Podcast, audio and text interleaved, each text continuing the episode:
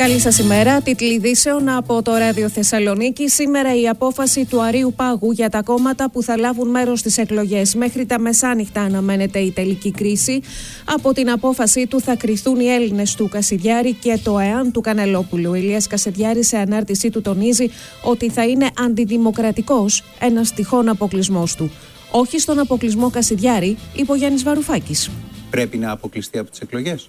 Όχι, το λέω με βαριά καρδιά. Θα ήθελα να μην υπάρχει το κόμμα Κασιδιάρη, να μην υπάρχει το αυγό του φιδιού, να μην έχει κολαφθεί. Αλλά δεν είναι ποτέ λύση απέναντι σε κάποιον που θέλει να ακροτηριάσει τη δημοκρατία, να την ακροτηριάσεις εσύ εκ μέρους του. Άρα για να κατέβεις τις εκλογές, κανονικά λέτε. Εμείς ως ΜέΡΑ 25 καταψηφίσαμε την τροπολογία. Πρέπει να τους συντρίψουμε στις κάλπες. Η κοινωνική πολιτική ψηλά στην ατζέντα της κυβέρνησης. Σε εκδήλωση της Νέας Δημοκρατίας για την υγεία μιλά το απόγευμα στο Δίο Αθηνών ο Πρωθυπουργός. Θα έχει συζήτηση με πολίτες.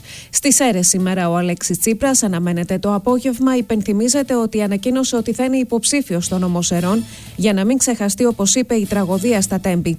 Ισχυρή εντολή για να επιστρέψει η εργασιακή κανονικότητα ζήτησε χθες από τη Δραπετσόνα ο Αλέξης Τσίπρας. Η Νέα Δημοκρατία είναι με την Πρωτομαγιά, ο Τσίπρας με την Πρωταπριλιά.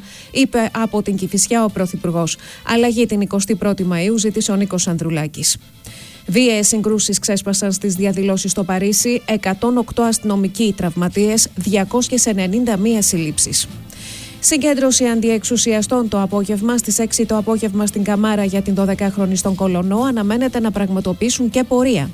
Στο νοσοκομείο κατέληξαν πατέρας και γιος μετά από καυγά με οδηγό αυτοκινήτου χθες το απόγευμα στον Κέντρινο Λόφο στη Θεσσαλονίκη. Οι άλλοι δύο άνδρες αλβανικής καταγωγής προσήχθησαν από αστυνομικούς. Δείτε περισσότερα στο rthess.gr.